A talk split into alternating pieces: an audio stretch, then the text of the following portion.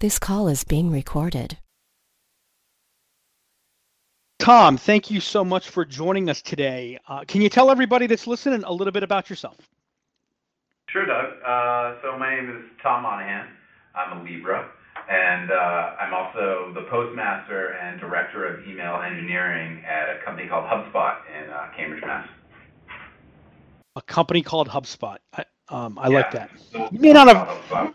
We haven't really done that much. Uh, postmaster of email. You guys don't have too many emails coming from the HubSpot portal, No, do you? we don't. We we maybe kind of watch, you know, somewhere around many hundreds of millions of messages go out like on a monthly basis, but you know, a little bit. Alrighty, so let, let, let, let's get into what the uh, audience probably really cares about. If, if you peruse the internet and you listen to some people, I have heard them say things like email is dead. Tom, you would know. Is email dead? So I think if it were, I wouldn't have 3,795 unread messages in my inbox. Uh, but you know, every indication I see from the ground is no.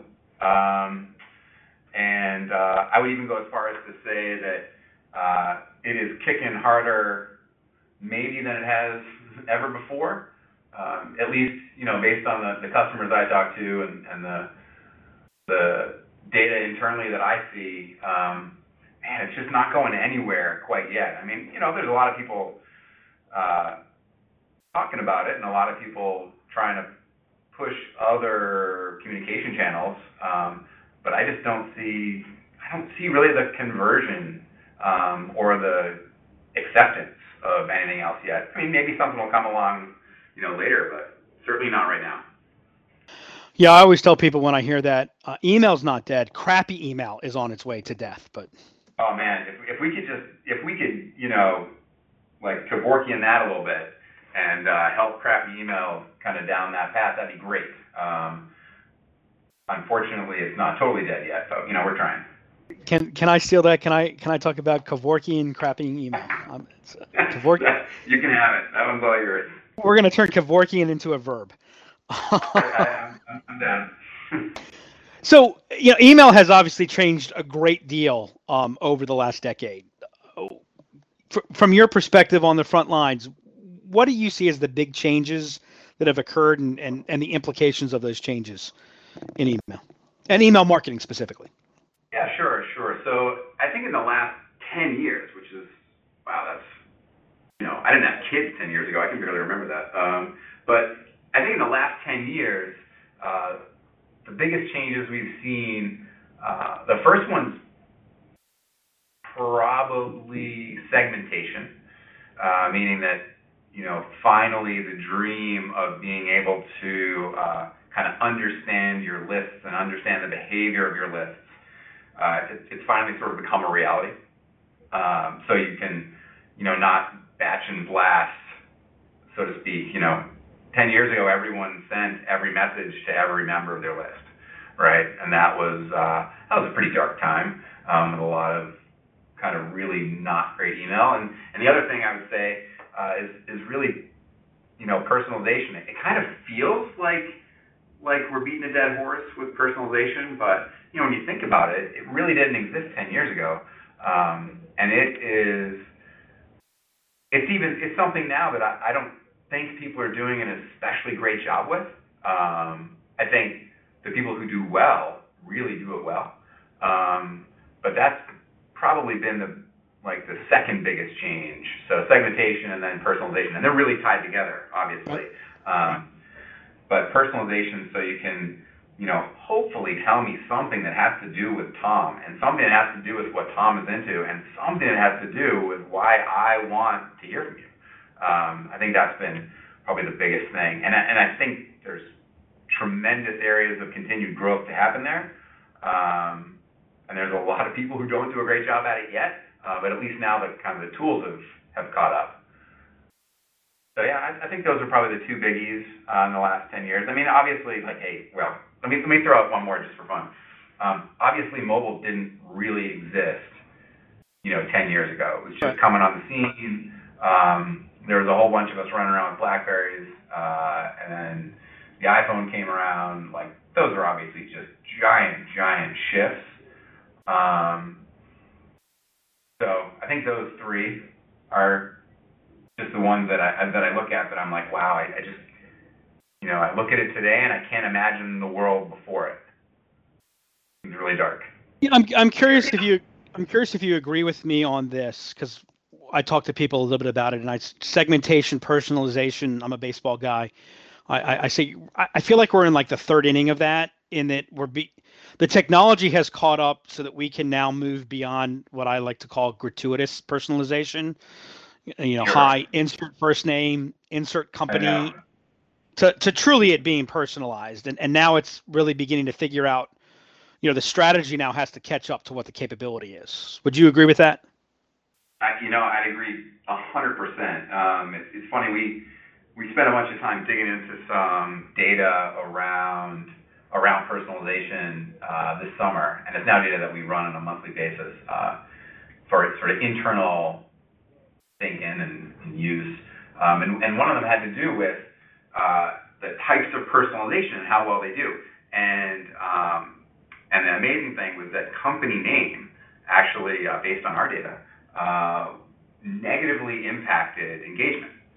So, you know, for a while, it, it was like a big deal to prove, like, you know, uh, hey, Tom, how's HubSpot? And it was like, ah, you know, like, would you ever say that to anyone in real life? I mean, would you, do you, do you feel the need in real life to just throw out the company name like that? I mean, sure, there are times when it actually works, but in most cases now it really doesn't. So that sort of gratuitous personalization that was sort of like kind of proving that you can do it and proving that you knew maybe a little bit more about the person other than just their first name or their email address.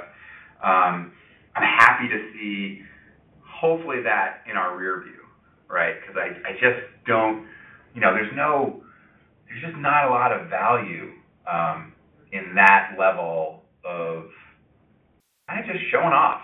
Um, and it's and it's proven. Like I look at the data, the, the data tells me that you know if I throw around company name all willy nilly, uh, for most emails that our customers send out, it really doesn't it doesn't help, and in many cases it hurts. So, I mean, I think that yeah, like thinking about it like the third inning, I think that's perfect, right? Because you know, like the game started and we were kind of feeling each other out. No one really knew, you know, no one knew who could hit, no one knew anything, right? We were just trying to get the email into the inbox, um, which is hard enough as it is. Um, now we kind of we're starting to understand, right? We're starting to look at other bits of data that aren't really email related. We're starting to see how people engage with blogs, you know, how people engage with uh, with certain content, landing pages, forums, all these things. Um, we're starting to understand ways to better communicate around around things that actually move the conversation. See, like knowing my company doesn't help any conversation except for for that person on the far end who kind of is trying to sell you something, right? It just never feels genuine. So I I feel like now we're the tools are catching up and and really the sophistication of the users um, are catching up to the point where they're you know they're ready kind of go a bit deeper um, and have personalization that actually feels natural and feels custom and feels helpful to the conversation. Because it really is a conversation, right? Even though you're you may be blasting out a whole bunch of email at one time, every one of those inboxes, I'm hoping to start a conversation with. I want that person to, to consume my content, to trust me, to learn from me, and I want to, you know, have them have a reason to want to give me another shot next time and open that email next time. So I, th- I think you're I think you're dead on with the with the third inning part, and and this is the way this game's going. It's looking like it's going to go to extra innings anyway, so we have a lot to learn. There you go. great, great point there too. I hope everyone caught it. It's, I, I'm going to call it the real person test before you send out that email, whether it's one to one or you know a, a marketing automated email. Take a look at it and ask yourself: Does it sound like a real person is, is having that conversation? L- uh, let me ask you the No. question. Uh, I'm sorry, go ahead. 100%. You have to. And sorry, I just like this is just like you touched a nerve with me too. uh, the other the other thing on top of that, right, is is does it sound like a real person, and does it you know the like does your subject sound like you know it would be coming out of the mouth of a talking head on your like news channel of choice, or maybe the opposing news channel of your non-choice, right? Does it sound not genuine? Right. Did anyone ever say it out loud? Right. Right. Anyway, yeah. So sorry, sorry to interrupt. No problem. Great stuff. I, that's why I wanted you on. This is the question that I've wanted to ask you when when you said you'd be on. This is the big one. I want to know because you've seen it. What what are the dumbest and most damaging mistakes you see mid-sized companies make repeatedly with email marketing? Uh, you know, there's there's certainly the kind of bad personalization trap that folks have ended up with up in where they've sent out that email and they haven't had the tokens right or something, you know, I mean, mistakes happen, or they sent it out to a list that they don't have first names for, and it had something really bad as their default.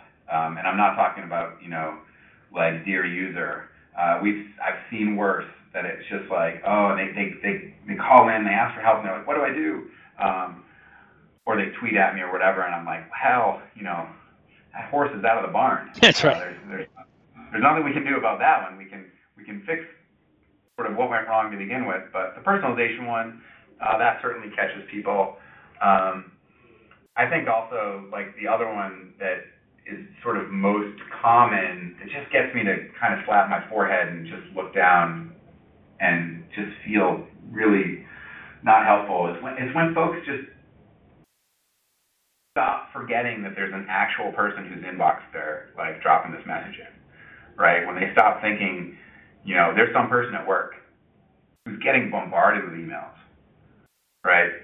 And they just forget that it's an actual person, and they think about that person as just a number, as just a vanity metric. You know, I, you know, our list is growing to 10,000. I, I send my newsletter to 10,000 people.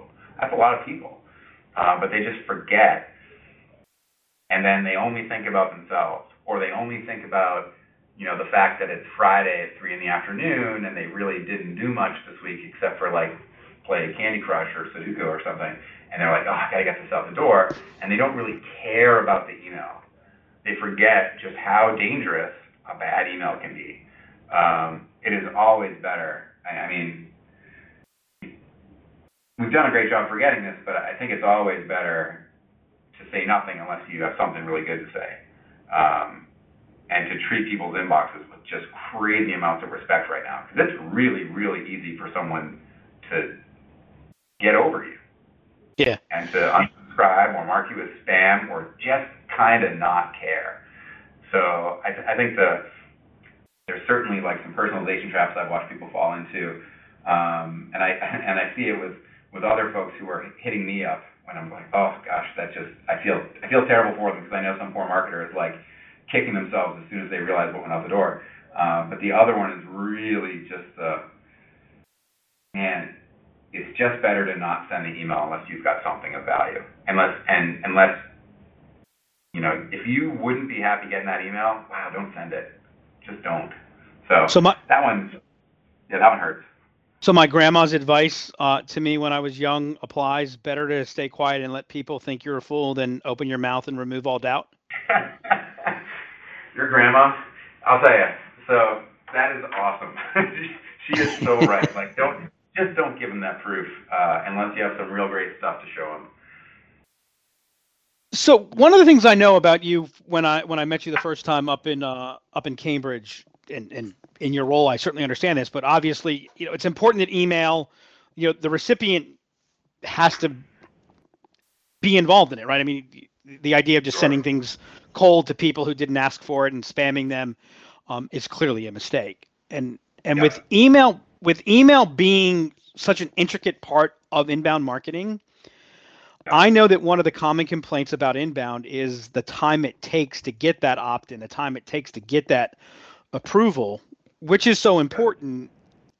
What can marketers and executives of growth businesses do, spe- specifically as it relates to email, to be able to accelerate those results, to be able to grow that list without violating those important principles?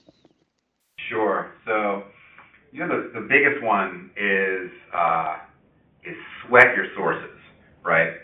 Um, and that could be your own. You know, one of your sources could be your own blog, right? Obviously, if you're really if you're investing in inbound, and you get it, you're creating some content or you're trying to and you you know I think the biggest thing is to start uh, like now, yesterday, last week, last year, understand that you know you're not going to be able to push out as much content as say HubSpot's marketing department um, or some other big companies, but it is just it's just the cadence that is required, and it's every time every time you provide something of value, ask for something in return, and that thing you're asking for in return is like is hey, can we let you know the next time we update our blog?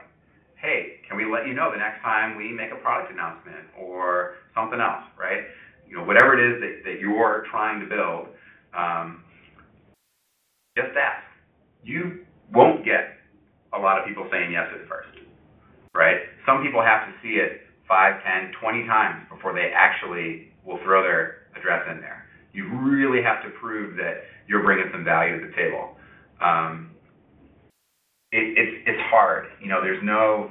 I get. I certainly talk to a lot of people who will say things along the lines of, uh, you know, oh, I, you know, we bought this list. We've never bought a list before, but it's just we're just trying to jumpstart things. And I'm like, wow, you're just jumpstarting all the things wrong then, because starting off by, you know, let's say this is the most perfect purchase list on earth. Everybody is a potential customer. They all like what you have to say. You're still like they know that you don't have a relationship with them yet, and you've now started off on like all the wrong foot, all the wrong feet. Both feet are wrong. Everything's wrong. Um, so you know, I, I mean, the hard part is, is it just takes time. You can, you know, you shouldn't uh, ignore other ways to get traffic. You shouldn't ignore, you know, commenting on other people's blogs. You shouldn't ignore um, trying things like promoting things on LinkedIn um, or buying some AdWords. Um, you know, these things can all help, but they still leave the decision and the choice of the reader, kind of consumer there. And that's, I think, the key is to not try to short circuit that. Uh, and it is hard. You, you know, everyone who's guaranteeing like I can get your list to 10,000, 20,000, 50,000 in you know the next 10 days, um, they're selling snake oil, right? because there's just no way to find 10,000 people that are all that into you that fast. Um, but uh, the way to get people who are really into you is kind of grinded out in the beginning. Um, so basic stuff. Ask for that address. Ask for people to let you email them. Right. That's the other thing too. Is it it just has to be in a form of question. It has to be respectful, in my opinion. Uh, so be respectful for people. Um, try other methods Try promoting yourself on LinkedIn. Try tweeting out when you do updates. Um, pay very close attention to your hashtags. Um, can also try Instagram. I know some businesses that it does incredibly well for, generally people selling things that they can show pictures of. Um, definitely try Instagram uh, and just be consistent across all of those different channels. Uh, it's, it's not instantaneous. It's like a slow start, right? Um, but the payoff is just huge. I mean, we all know that. Like the payoff just works, but you just you got to do the work initially. Um, and I'm, and you know that first time you launch that blog, that first time you send out that blog update, it might only be people within your four walls and your mom. Okay, right? Because you need to build up the muscle memory to send out those updates, to have that cadence in creating content, and just uh, and doing the things that will show someone who does happen to find you that you're not a one-trick pony, that you've been writing about this stuff for a while, that you're not new to the scene, even if you kind of are new to the scene, but you have to show them that they should pay attention to you because you are committed to giving them the content, to helping them learn, and to hopefully helping them do better in their business. So then you can actually get to the point that they'll convert and they'll care about you and they'll, you know, invite you into their inbox. It's a little bit slow, but so, so worth it. So I want to ask you your opinion on something, and I want to make sure I have time for one more question because I, I, know you're you're tight on time. Yeah. You know, when when I talk to people about email marketing, I, I'm reminded of a lot of conversations I used to have when I was talking with people about building out their sales organization, and I would oftentimes advise them that they're paying so much attention on new sales that they're forgetting to watch their back door. And and so the first thing to accelerate your sales is make sure you're you're keeping what you have how that relates to, to the email question is, is twofold. One is I see a mistake people make all the time is that the emails are all about me, the seller, and they have to be about you, the person I'm communicating with. And then I want your opinion. I hear people say, I've got a list of 5,000, I've got a list of 10,000. And I always say, uh, you know, unless you're an exception, that doesn't make sense to me because I'd much rather have 20 lists of 200 people than one list of 4,000 people. And, and so if I keep that segmentation and I make it about them, that's going to accelerate my results too. Just want to get your opinion on that. Sure, I, you know, I agree. Um, you should be trying to look at those, essentially those personas, right? You're trying to maybe segment on your personas. You should be looking at those people because you're trying to put people in a bucket where you're getting close enough to hitting the nail on the head with what they're interested in.